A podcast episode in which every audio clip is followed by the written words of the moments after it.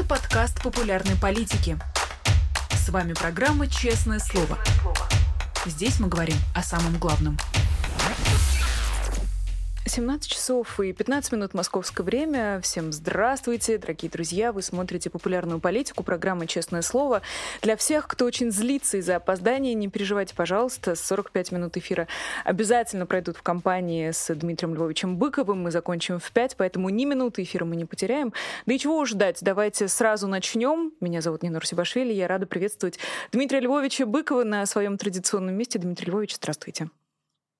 Нина, здравствуйте все. Простите, ради бога, что я затянул с приходом в студию. Проблема в том, что у меня лекция здесь утренняя. Она заканчивается вот, вот так, чтобы я успел впритык добежать до кабинета. Но э, проблема же в чем?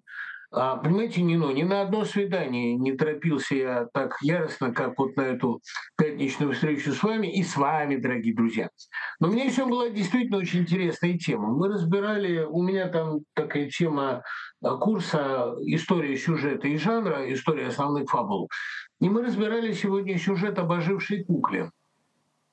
Это довольно распространенный миф, который начался с Пигмалиона, а продолжился кстати говоря, Пигмалионом Шоу, а возник у Карла Колоди, болезненно интересовал Алексея Н. Толстого, потому что его бунт машин, украденную у Чапика, и Буратино, украденный у Колоди, они на ту же тему, ну, украденный, творчески освоенный. Но рассматривали мы именно э, сюжет Буратино э, как до некоторой степени сюжет о Боге. Потому что ведь именно Бог создал человека из глины, потом у него была неудачная попытка с Лилит, потом удачная с Евой, отдельный сюжет, почему Лилит неудачная попытка. Но вот главная проблема. Да, Буратино, конечно, возвращается домой, потому что Буратино действительно только дома может найти дверцу, от которой золотой ключик. Но что он делает, чтобы найти эту дверцу? Он протыкает носом, главной своей частью, протыкает полст с изображением похлебки. Блудный сын, кстати, Вообразить себе картину возвращения блудного Буратино. Папа Карло перед ним на коленях, Буратино, тычась носом куда-то ему в живот, и папа Карло возлагает на него свои зрящие руки, Буратино в пестром колпачке стоит перед ним, вроде бы идиллия. Но ведь блудный сын всегда возвращается для того, чтобы разрушить свой дом. Легенда, притча Христа обрывается на том месте, когда заклали жирные теля, что уже не очень хорошо. Но мы понимаем, что блудный сын, вернувшись, разрушит дом отца. Это его судьба. И, может быть, именно этот миф сейчас надо вспомнить о том, что случится с Россией, в которую вернулся блудный сын, вернулся советский человек, вернулся в желательную ему советскую идею. Он вернулся для того, чтобы разрушить. Других вариантов миф не предполагает. Под советским человеком вы имеете в виду Владимира Путина, я так полагаю? Я имею в виду тот архетип, который Владимир Путин воскресил. Вообще Владимир Путин, он же, понимаете, это, возвращаясь к мифу об ожившей кукле, это миф о Франкенштейне, о Големе. Он вывел советского человека. То есть он его воскресил. Он, как бы, условно говоря, взял фантом советского человека и набил его новой злобой, новой волей к жизни и так далее. Ну так ведь что делает Франкенштейн со своим создателем? Давайте это помнить. Что делает Голем со своим создателем? А всегда получается так, что э, Буратино возвращается к папе Карла, чтобы разрушить его очаг. Вот это очень важно. Блудный сын, да, вернулся в свою советскую тоску, в свою, на самом деле, не советскую, на самом деле гораздо более примитивную досоветскую матрицу. Вернулся, как говорят, мы вернулись к себе. Мы, мы вернулись для того, чтобы разрушить, чтобы уничтожить. Владимир Путин создал вот этого Франкенштейна, который уродовал Бучу, Ирпень, который сегодня там э, утюжит э, Херсон, думая превратить его во второй Мариуполь. Ну так ведь этот Франкенштейн набросится потом на своего создателя. Миф никогда не врет. Это то единственное зеркало, которое смотрится человек. Дмитрий Львович, но а сколько нам казалось было возможностей не создавать Франкенштейна? Или это, что называется, предначертано, предопределено? Это тот единственный путь, который был возможным э, с момента крушения Советского Союза? Неужели для того, чтобы построить что-то новое, нужно разрушить все, что было до? Вы абсолютно правы, не но вы абсолютно точно формулируете главную цель мифа. Ведь, понимаете, для чего нужен Юлиан отступ? Жюлиан де Апостейт. Зачем он нужен? Он нужен для того, чтобы доломать языческий мир. Он думает, что он его реконструирует. На самом деле он его доламывает, он его компрометирует окончательно. Без Юлиана отступника не делается ничего нового. И самое страшное, что, понимаете, вот создавая гомункулуса, создавая искусственное образование, создавая вот этого нового человека, который, как вам кажется, пойдет сейчас и уничтожит Украину, вы не понимаете, что вы его натравливаете на себя. «Собачье сердце» — это довольно наивное произведение. Оно о том, как профессор Преображенский создал Шарикова, а потом развоплотил его обратно в собаку. Так не бывает. Бывает так, что профессор Преображенский – выгнан будет как бездомная собака из своего уютного жилища, и нормальный, логичный, симметричный финал повести был бы тот, где в конце Преображенский стонет и воет в подворотне. Вот это логическое завершение истории. Когда вы создаете Шарикова, вы должны быть готовы к тому, что Шариков выгонит вас. Мы сейчас говорим о таких э, материях, Дмитрий Львович, что разговор вынуждает меня тоже да, тоже вынуждает пользоваться аллюзиями, сравнениями, метафорами. Но вот, допустим, вот этот дух советского человека, который э, явился, что называется, сначала э, в лице Владимира Путина, а потом вселился и распылился по всей огромной стране, он же не уйдет добровольно когда он уничтожит то, что он должен уничтожить, то какая сила его сменит? Что приходит после хаоса? И уходит ли хаос добровольно? Может ли он добровольно уйти из того пепелища, которое он после себя оставит? понимаете, у нас есть в истории разные варианты ответа на этот вопрос. У нас бывало, когда созданный вот этот гомункулус, а гомункулус всегда обречен в мифе, когда он уничтожал сам себя. Бывали такие случаи. Бывали мифы, такие развития мифа, когда Галатея берет всю власть над Пигмалионом, пожалуйста, ушел. Он создал Элизу Дулитл, сделал из нее идеальную женщину и попался под ее каблук. И это совершенно логично. Он думает, что он управляет ею, а управляет уже давно она.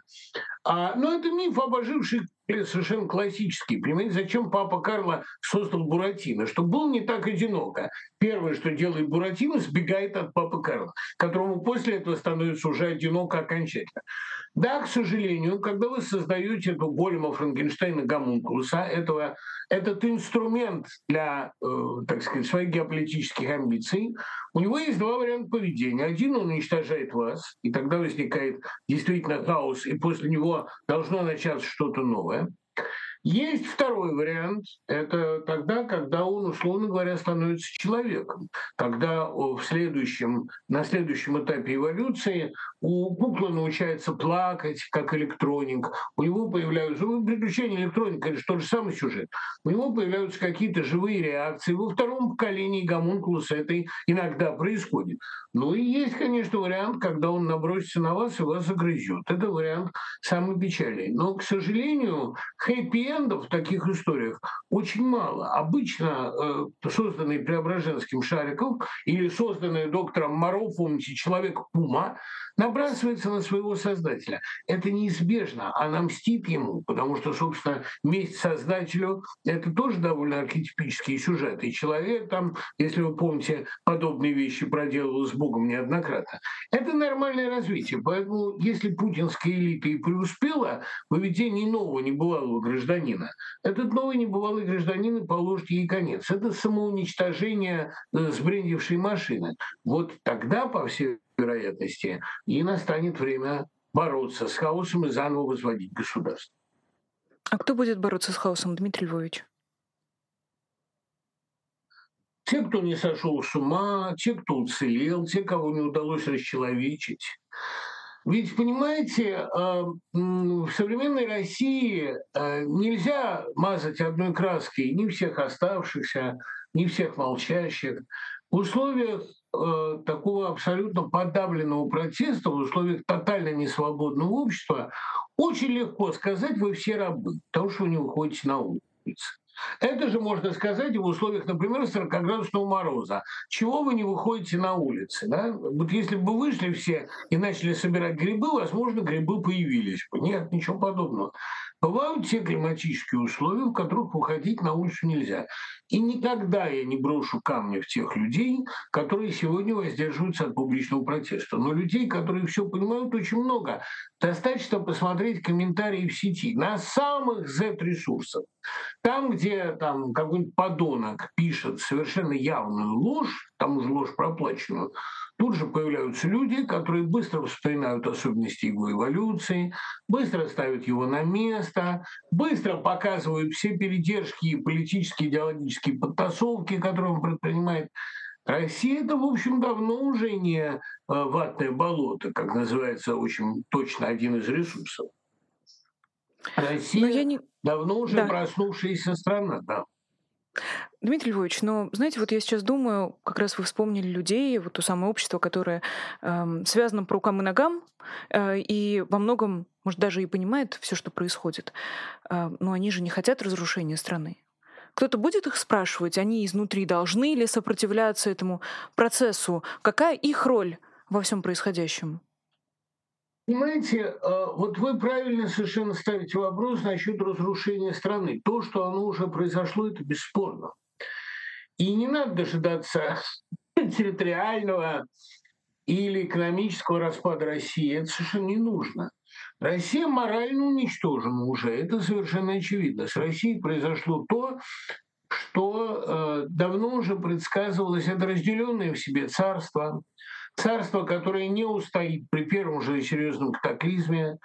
Поражение моральное уже нанесено, тут говорить нечем. Украина, неважно, разутюжили ее, не разутюжили, это для э, экономистов термин. А морально, духовно, Украина победила уже. Она противопоставила России очень серьезный ответ. Что будет? Каким образом этот хаос в России начнет преображаться? Вот тут, понимаете, а, всегда меня упрекали в избыточном оптимизме, потому что в России так повелось, что человек, который пессимистично смотрит на вещи, он выглядит более умным, более трезвым. Да? Как говорят французы, никто не доволен своим состоянием, и всякий доволен своим умом. Всегда у всех такая линия «я молодец», а все летит тартарары. Значит, ничего подобного. В России этот хаос, период этого хаоса, он будет неизбежен, он будет недолгий. Потому что радость от падения семивекового ига, радость от падения абсолютно ордынского государства, которое всем навязывало абсолютно людоедский кодекс, будет огромна. И вот, понимаете, все боялись, многие боялись, в этом случае, что после смерти Сталина будет хаос. И многие говорили, даже среди евреев, которые предназначались Сталиным к массовому уничтожению, были такие рабы, которые говорят, о, ну теперь нас точно поднимется этот черносотенный народ и нас уничтожит. Ничего подобного не случилось. И народ не черносотенный, и никто никого не уничтожил. Счастье от убранной из груди бетонной плиты было таким всеобщим, что вместо э, долгой смуты появилось желание созидать, желание открываться миру, общаться через границы, творить и так далее. Счастье от падения этого кровавого и абсолютно абсурдного режима, от всех этих абсурдных клейм, от всего этого а, иностранного агентизма, от всего этого публичного полоскания замечательных имен и так далее. От всего этого будут избавляться с таким наслаждением, что, уверяю вас, период смуты, если и будет, он будет недолгим. Россия довольно быстро станет на путь разума и созидания. Будут попытки реванша, это безусловно. Но все-таки мне кажется, что Владимир Путин по бессознательной своей программе все делает для того, чтобы славянофильские и особые, особо путевые идеи скомпрометировать бесплатно. Те, кто сверху давит на эту бетонную плиту, э, в последнее время как раз довольно пессимистично смотрят на вещи. Например, Маргарита Симонян, которую, конечно, не очень хочется обсуждать, но говорит она просто вещи довольно яркие и заметные, уже про Гаагу рассуждает, уже не говоря о Соловьеве, который, э, собственно, вдруг стал внезапно жертвой э, приглашенных экспертов, которые все эти девять месяцев ему послушно подпевали, а тут внезапно заговорили, что можно, в принципе, на кнопку не нажимать из-за того, что Херсон вернулся домой. Э, в Украину.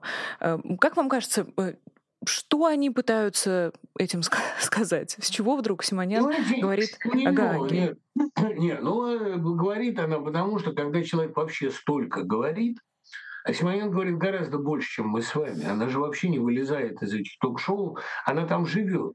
Когда человек столько говорит, он рано или поздно проговаривается. Проговаривается о важном.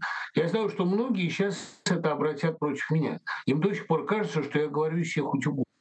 Они уж меня везде запретили, а им все еще кажется, что я везде. Я все еще тревожу их сны. Ребята, вас и дальше будет от меня крючить, и я этим очень горжусь. Но э, Z-эксперты, допущенные везде и живущие в телевизоре, говорят гораздо больше либеральной оппозиции. Это просто вам не о чем говорить, кроме как о нас. А тем не менее разбираться в эволюции Z-идеологии, в ее зигзагах причудливых, довольно любопытно. Талантливее других это делает Елена Николаевна Иваницкая, замечательный филолог. Когда-нибудь ей памятник поставят за то, что она во всем этом дерьме копалась своими чистыми руками. Но вот в обзорах Иваницкой проступают очень важные идеологии. Мы абсолютное зло, мы не стремимся быть добром, мы гордимся тем, что мы абсолютное зло. У нас не получилось возглавить историю человечества, возглавить человечество с головы, мы решили возглавить его с хвоста, стать худшими, и мы этим горды, мы этим упоены. А еще Мария Розова говорила, русские, ну, в отличие от остальных народов, гордятся плохизмом, хотят быть плохими, находят в этом своеобразный повод для самоуважения. Да, это подпольный комплекс есть. Поэтому у нас такая позиция. У нас есть бомба, мы можем себе позволить быть очень плохими. И если вы нас потащите в Гаагу, вот в связи с чем они упоминают Гаагу, если вы нас потащите в Гаагу, то мы взорвем все и не будет никакой Гаги. Вот Соловьев ей это сказал, ну, просто не будет никакой Гаги. И она, широко разулыбавшись, да, просто будет Гаги. Ну, ну мы взорвем. Будет либо по-нашему, либо никак. Это такая у них любимая сейчас тема. И если раньше, понимаете, из этой операции держалась на том, что мы идем спасать, мы идем денацифицировать и так далее. Да? Когда слово непроизносимо, это значит, оно ложно. Но тут э, сейчас это трансформировалось. Симонян говорит, мы были добрыми, мы были кроткими, мы самые доверчивые, не знаю уж, какие эпизоды своей биографии она имеет в виду, видимо, свое американское пребывание там а, свою жизнь в американской семье. Ну вот, хорошо, да, мы были добрыми и кроткими. Вы нам не поверили, вы нас оклеветали, вы захотели видеть нас зверьми. Так мы же отныне будем зверьми. Для нас теперь нет ничего святого, либо мы уничтожим мир, либо мир заживет по нашим законам. Это если вас интересует Z-концепция, то вот она на сегодняшний момент такова. Э, тут в чате, Дмитрий Львович, очень много э, реакций, самые разные на вещи, которые мы с вами обсуждаем. Вот, например, Дмитрий Головачев. В 90-х режим тоже пал, а счастье не наступило. А теперь вот и светлое будущее пришло, говорит Дмитрий, и берет светлое будущее в кавычки. Э, согласны ли вы с Дмитрием, Дмитрий Львович? И если нет, нет то... не согласен. В 90-е пал не режим. В 90-е сила энтропии которые были хуже режима, разрушили сложную конструкцию. А на гребне этих сил к власти, так бывает иногда, пришел хороший человек Горбачев, которого взяли для косметической реформы, но получилось так, что он оказался архитектором хаоса, а не архитектором а, новой России. Ну так получилось. Так. Просто у него не было потенции для строительства новой страны, а у Ельцина их было еще меньше. Ельцин, я думаю, Горбачеву уступает во многом, прежде всего, а, в благожелательности. Ельцин был все-таки фигура гораздо более заряженной агрессии. В 85-87 годах на доске стояла исключительно сложная комбинация с неочевидными вариантами развития. Можно было разыгрывать китайский гамбит, американский гамбит, какой-нибудь австралийский гамбит. Ну а разыгралась такая великая ничья. Все фигуры были сметены с доски. У нас в 87-85 была не революция. Это был бунт подпочвенных сил, так его назвал тогда Лев Фанинский. Это был бунт всякой хтони. Советская власть в свои последние годы была системой гораздо более цивилизованной, чем нынешняя Россия. На знаменах были написаны правильные мирные лозунги, а конвергенция не отрицалась, с Америкой отношения были, особенно в период разрядки, вполне доброжелательные. Высшая точка советско-американских отношений – это 1975 год, стыковка «Союз Аполлон», в честь которой выпущены были знаменитые сигареты. А Советский Союз не был враждебен всему остальному миру. Его прорвало в Афганистане, но и Афганистан не привел к смене советской риторики. Горбачев был, между прочим, советским человеком, результатом развития советской партийной системы и советским президентом, советским генсеком.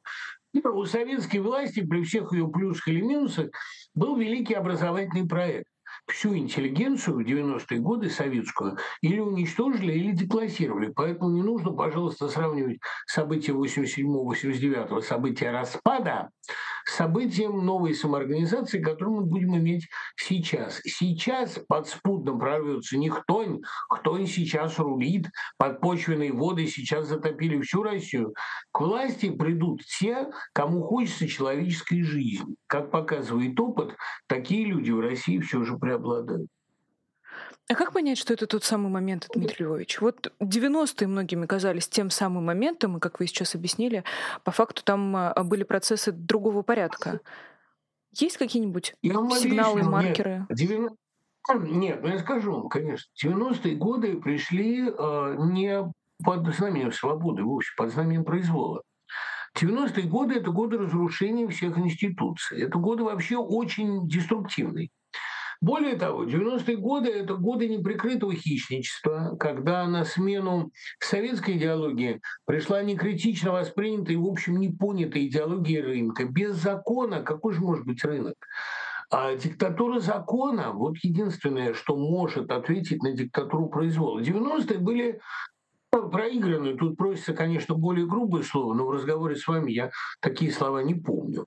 А, но такое слово есть. Оно означает то, что мы сделали, это, кстати говоря, Ходорковский написал в одном из своих текстов, мы все про назовем это происпражняли. Мы действительно так получилось, 90-е годы, все шансы 90-х годов мы использовали для внутриэлитных разборок, для первоначального накопления, которое, по словам Пелевина, является также окончательным, ну и для полной деградации, конечно, образования, медицины, искусства, которое тоже занималось черти чем. У меня очень резкое отношение к 90-м годам. 90-е годы начались как кровавая разборка, продолжались как кровавая разборка, потом Чечня, и прав был абсолютно абсолютно Синявский, который говорил, неужели вы не понимаете, что декабрь 95-го в Грозном решился в октябре 93-го в Белом доме? Ну, я бы, может быть, сказал бы и больше. На самом деле, не решился в августе 91-го, потому что в 93-м году как раз я действия Ельцина по расправе с Белым домом одобряю вполне. Там э, гнездился фашизм. Но вопрос, кто довел до этой ситуации? Ведь именно Ельцин, постоянно играя на обострение, довел до 93 -го года. Да, 90-е годы были годами произвола, хищничества и полной интеллектуальной деградации. И жить в это время было трудно и противно. Но то, что будет сейчас, оно не имеет никакого отношения к происходящему, потому что то, не, имеет никакого отношения к России нынешней. Это придет совершенно из другой область. Могу сказать почему. Понимаете, ведь э, народ нельзя безнаказанно развращать вечно. Ему надоедает. Человек устроен так, что вечно пировать на руинах он не может, что ему мало вечно грабить, убивать, расстреливать, запрещать. Душа по природе христианка, ему чего-то хочется такого. И мы увидим это. Кстати говоря, вот это по комментариям к нашей программе всегда можно видеть. Там примерно процентов 90 не то, что нас хвалят, эти люди. Но им интересно, они спорят, они возражают, пишут что-то осмысленное. Но у нас с вами есть персональный тролль, Йосини Бургер. Я по своим каналам разведал, где он живет. Антон, тебя найдут очень скоро. Но проблема не в том, что тебя найдут. Проблема в том, что ты в качестве Йосини Бургера позоришься под каждым нашим эфиром. Руки прочь от клавиатуры, ублюдок! Прекрати печатать свои глупости. Ты позоришь род человеческий. Но он такой, этот тролль, один на сотни, на тысячи активно обсуждающих и нам возражающих. Так вот, примерно в современной России примерно такой же расклад. Есть небольшая, но очень зловонная кучка людей, получающих наслаждение от лжи, убийств. Но у них это ресентимент такой. Они просто были плохие поэты или малоизвестные писатели. Теперь им дали возможность вот подняться. Это все зависть малоодаренных людей. Экономистов вроде Глазьева там, да, все это такое. Значит, но человеку надоедает. И мы сегодня присутствуем при той стадии, когда россиянам надоело быть плохими. Я очень надеюсь, что в ближайшее время они это скажут. Эм, я вынуждена здесь, наверное, сказать, что а, лично не сталкивалась с троллями. Может быть, это какое-то отдельное везение, что я смотрю в чат в самый подходящий момент, когда никто не оскорбляет, а наоборот присылает интересные, интересные вопросы. Вас как и при виде вас, как черти при виде ладана, всякая нечисть укоживаться и исчезает. Даже я, когда вижу вас, я ощущаю, как все худшее во мне испуганно забивается в углы моего подсознания, и какие-то прекрасные оптимистические мысли просятся на язык можно, наверное, и нужно будет придумать какое-то, может быть, более эффективное что использование этому таланту. Я вам э, скажу, Нино, помните, так. как это было вот надо с вами на борту трижды облететь Москву, и бесы побегут оттуда на перегонки. Я думаю, рано или поздно мы попробуем это сделать, Дмитрий Львович. А пока давайте, давайте к вопросам. Э, знаете, на что я обратила внимание? Э, люди все время спрашивают про будущее. Э, уже чувствуется какая-то усталость от, от того, что происходит вокруг, и все вопросы про то, что же будет. Вот, например, Арсений Ланин вас спрашивает, как и чем лечить российское общество после Путина? Дмитрий Львович как-то говорил, что словам уже не верят, может быть, поверят музыке, живописи, вообще искусство может как-то повлиять на людей. А, есть еще вопросы. Вот, например, а, Вася спрашивает, способно ли новое поколение политиков в России исправить все, что Путин натворил? Или опять все замкнется в адский круг? А, есть вопросы про то, кто мог бы стать следующим президентом Российской Федерации, но это уже, наверное, после первых двух вопросов, Дмитрий Львович. Нет, ну совершенно очевидно, что исправлять эту ситуацию придется не политик. Исправлять эту ситуацию прежде всего придется учителям, и в российской школе есть качественные учителя. Исправлять ее придется журналистам. Вот у кого будет сегодня очень много работы. Сатаров, кстати, вот как сказал, что почти все разоблачения советского режима, насквозь коррумпированного, они закончились к 1991 году, все главное было сказано. Разоблачение нынешнего режима, а при том, что он первые 10 лет своего существования был почти викторианским, разоблачение нынешнего режима хватит лет на 30, потому что они такого наворотили. При этом обратить внимание, что вскроются все архивы, включая прежде всего военные, мы узнаем а, такую правду о Второй мировой войне, которая будет для очень многих сенсационна. А вскроются архивы за 50-е, 60-е годы, вскроются архивы конца советской власти, времен ее безумного расхищения. И это само по себе даст журналистам, расследователям, читателям и слушателям, всему народу столько работы, что э, разбираться придется не политикам, разбираться придется писателям и читателям. Конечно, велика будет роль искусства, и особенно роль кинематографа, потому что накопившиеся отложенные темы хлынут и на сцену, и, естественно, на экран. Ну и главное, кому придется этим разбираться, вы не поверите, но это врачи. Потому что за это время медицина в России была запущена настолько, психотерапия была запущена настолько, народ будет нуждаться в огромной социально-психологической реабилитации. Этой реабилитации во время конца советской власти не было произведено, поэтому в людях нарос такой огромный ресентимент. Им говорили, если вам не нравится, то вы совки. Ну вот по этой классификации я сову, понимаете, хотя правильно совершенно сказал Пелевин, что совком сейчас называют любого человека, чьи интересы не ограничиваются сферой пропитания. А были совки, а стали пупки. Вот это вот он предложил постсоветского человека называть пупком. Это очень точно. Совок лучше. И не, не потому, что совок хорош, просто по сравнению и, конечно, огромную работу по социально-психологической реабилитации, да, придется делать профессиональным психологом. И это не потому говорю, что у меня дочь профессиональный психолог, и я забочусь об ее, так сказать, имплойменте. Нет, это прежде всего я говорю потому, что главная проблема современной России – это, конечно, проблемы когнитивные. Проблемы, когда весь мир воспринимается как средоточие зла, хищничества и конспирологии. Так это же на самом деле очень глубокая и очень болезненная травма. А, вы понимаете, что эту травму нанесло людям? Почему они весь мир воспринимают так враждебно? Почему они отовсюду видят подвох? Знаете, тысячу раз тоже об этом было говорено, но не грех и повторить. А бездна, которая разделяет в России а, имущих и неимущих, огромна. И мы знаем, что нигде в мире нет такого социального неравенства, ни в какой Черной Африке. Сегодня а, 99% национального продукта сосредоточено в руках 1% населения. Грубо. В рамках статистической погрешности меня, наверное, можно поправить. Но все равно бездна, отделяющая в России имущих от неимущих, гораздо меньше, гораздо уже, чем бездна, отделяющая Россию от остального мира.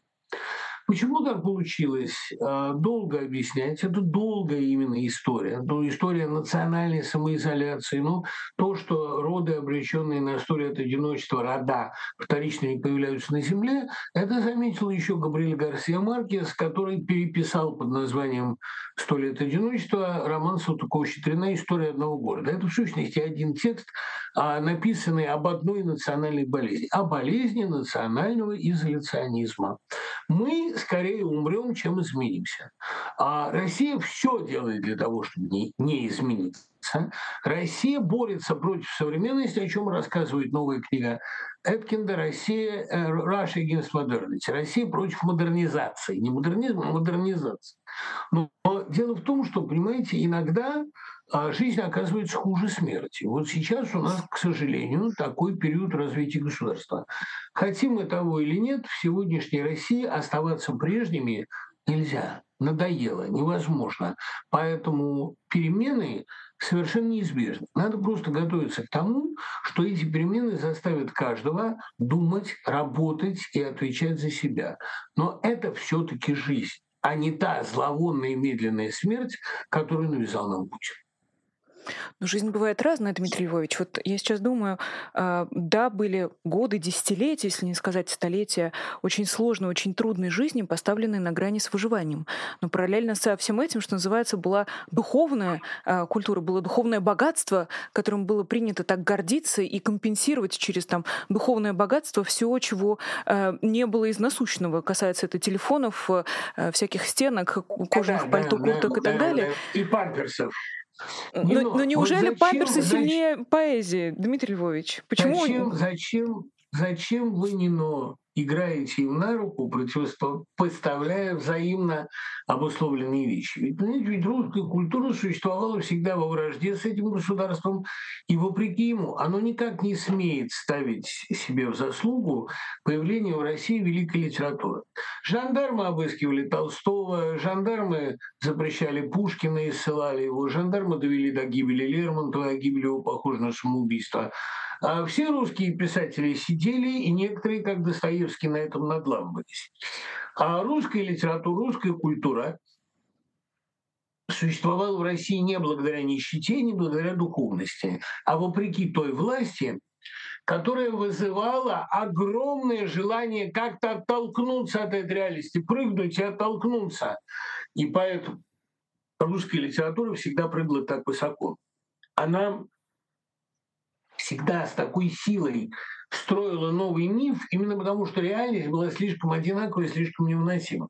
Выводить русскую национальную гордость, русскую национальную религию, эту культуру э, от балета до таблицы Менделеева, до науки, выводить ее из нищеты и грязи, это значит играть им на руку. Потому что основа русского ресентимента – это слово «зато». Вот мы самые бедные, самые грязные – «зато». И большинство русских романов, имея в себе соединительный союз, ну там «Война и мир», «Выступление и наказание», «Чук и Гек», «Отцы и дети», у меня целый курс лекций есть под названием «Русское и», на самом деле это строится на противопоставлениях. Моцарт зато Сальери, «Война» зато мир, «Чук» зато Гек и так далее. Вот это «зато» Это главное русское слово, гораздо более важное, чем авось. Нет большей глупости, большего бреда, большего обмана, чем это русское «зато». Мы так живем, зато мы лучше.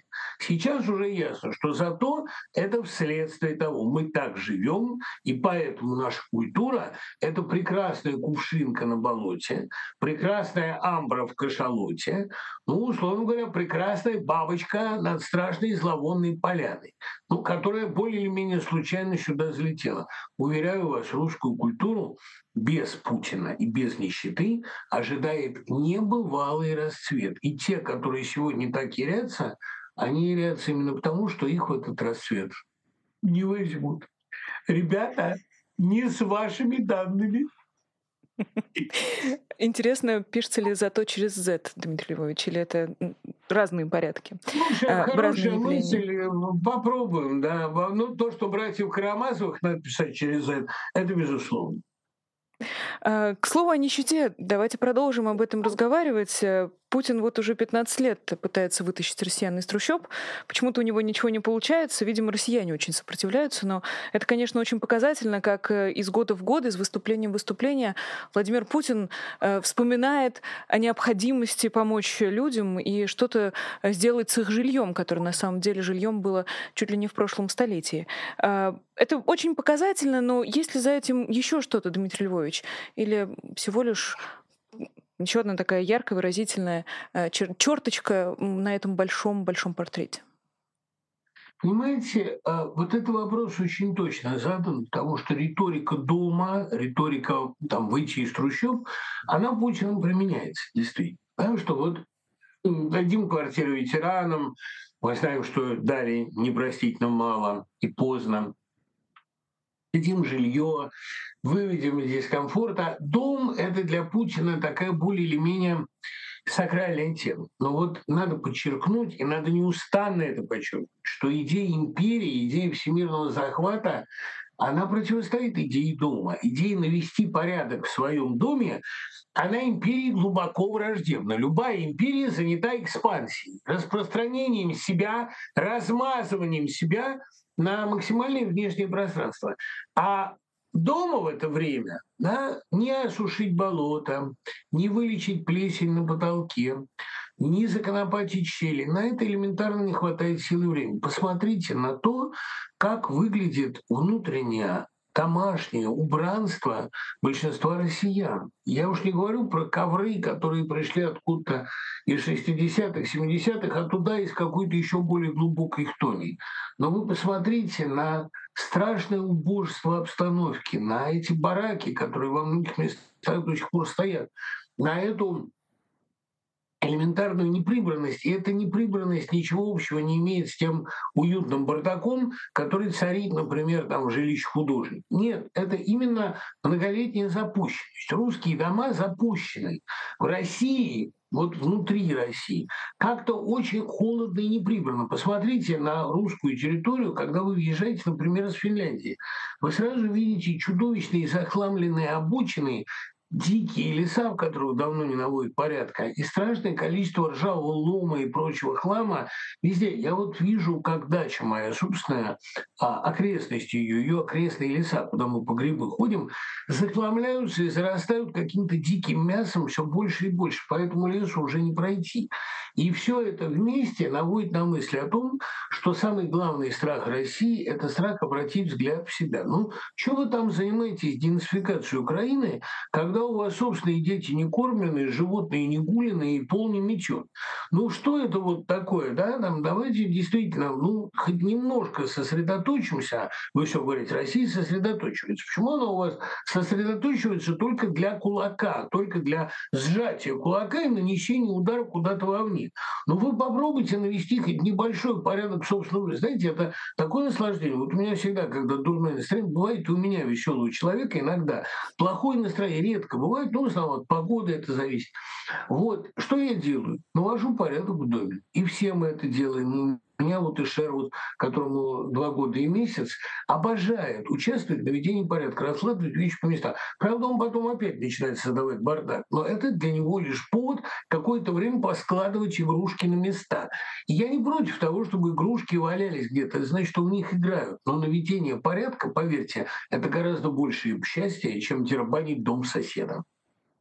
Я даже знаю, что у Шервода есть специальная каска, которая была бы полезна э, во время уборок. Ой, слушайте, да, вчера. вот это вообще спасибо, что вы смотрите Один. Вчера он пытался ходить в каске, ее отобрали, был дикий ор. Но даже вот даже каску он каждый вечер кладет на место. И я вообще очень хотел бы, чтобы идея наведения порядка, не наведение порядка в расположении вместо боевой тренировки, а просто идея наведения порядка дома. На какое-то время стала русской национальной. Ведь правильно, Саша, я не люблю сборник Вики, Вики, но там это написано правильно. Почему русский интеллигент всегда озабочен наведением порядка в мировом масштабе, но не может элементарно подмести у себя дома? Я тут с удивлением э, за собой заметила, что, наверное, все-таки должна уточнить, что каска строительная, а никакая другая. На всякий случай, чтобы нет, нет, не было желтые, никаких вопросов. Желтые строительные каски, ну что, милитаристские игрушки у моего ребенка, боже упаси. Ну, даже пистолет да, но... только водяной исключительно. Ну, я к тому, чтобы не было никаких разночтений. А, в, за, за... а то нас с вами как дождь обвинят в том, что мы имперцы. Аурис Германия, зачем вы это делаете? Ведь дождю гораздо труднее, чем вам. Вы-то у себя дома. Давайте мы вам вспомним, как вы в Москве ставили, как вы там работали, а теперь давайте дождь поливать. Ну что это такое, Алвис? Ну, правда, вы же культурный, вроде бы образованный человек. Чего вы лепите образ врага и случайные оговорки случайного ведущего? Дождю, на всякий случай, свидетельствую свою солидарность. Как говорил в таких случаях Цветаева, жму руку ему и не жму руки вам. А, а, обгоняете меня, Дмитрий Львович. Как раз э, напоследок хотела спросить про ваши отношения ко всей этой истории. Очень громко и очень много и очень подробно ее разбирают. И в чате тоже спрашивают ваши отношения к тому, что случилось. Но в целом, мне кажется, что вы его а, уже выразили. А у нас я и время закончилось. Говорил человек, сказал неудачно, выразился. А я хочу сказать, мы сейчас с вами, не но, очень удобные мишени. Потому что э, мы работаем за границей, работы дома, дома нам не, да, не дают, и нас вообще фактически выживают оттуда, и скоро, я думаю, вообще в розыск объявят, они очень этого хотят. Я вам подсказываю, ребят, вы еще многое можете сделать. Но мы от этого идеальными мишенями не становимся, потому что мы сегодня делаем самое интересное и самое правильное дело. Мы сегодня пытаемся наметить проект будущей России. Те, кто кидают нам камни, кидают, ее не, кидают их не в нас. Они кидают их в Россию будущего. Ребята, мы должны вас огорчить. Россия будущего будет. И мы с этого начали, и все, кто только что к нам присоединился, друзья, отмотайте, пожалуйста, наш замечательный эфир к началу. А, спасибо огромное вам, Дмитрий Львович. За... Мороз, можете смотреть сначала. Спасибо вам, Нина, до скорого. Пока. До скорой встречи, да. Это был Дмитрий Быков, друзья. Я думаю, что э, на самом деле, мне бы тоже очень хотелось вместе с вами просто сидеть и слушать Дмитрия Львовича, не задавать никаких вопросов. Uh, уж очень все это интересно, и спасибо вам огромное, что смотрели сегодня здорово, и было очень много поддержки, было очень много сообщений в суперчате от Нико, uh, которая uh, поблагодарила нас за хорошего гостя. Наоборот, все благодарности Дмитрию Львовичу. Это Юля, которая просто поддержала нас и прислала деньги в суперчат. Спасибо вам огромное, Юля. В следующий раз, если вдруг захотите что-нибудь написать или спросить, э, мы обязательно это скажем в эфире. Сейф э, тоже благодарит э, за очередной эфир с Дмитрием Быковым, но тут, правда, все благодарности исключительно Дмитрию Львовичу. Спрашивает Сейф также, преподает ли Дмитрий курсы в онлайне. Хотелось бы. Я знаю, что Дмитрий Львович преподает в Свободном университете, который как раз во многом преподает в такой онлайн-форме, что называется. Поэтому следите, пожалуйста, за всем, что делает Дмитрий Львович. И Анна тоже нас поддерживает. Спасибо вам огромное, друзья. Тоже, к слову, о поддержке. У программы «Честное слово» есть свой Patreon.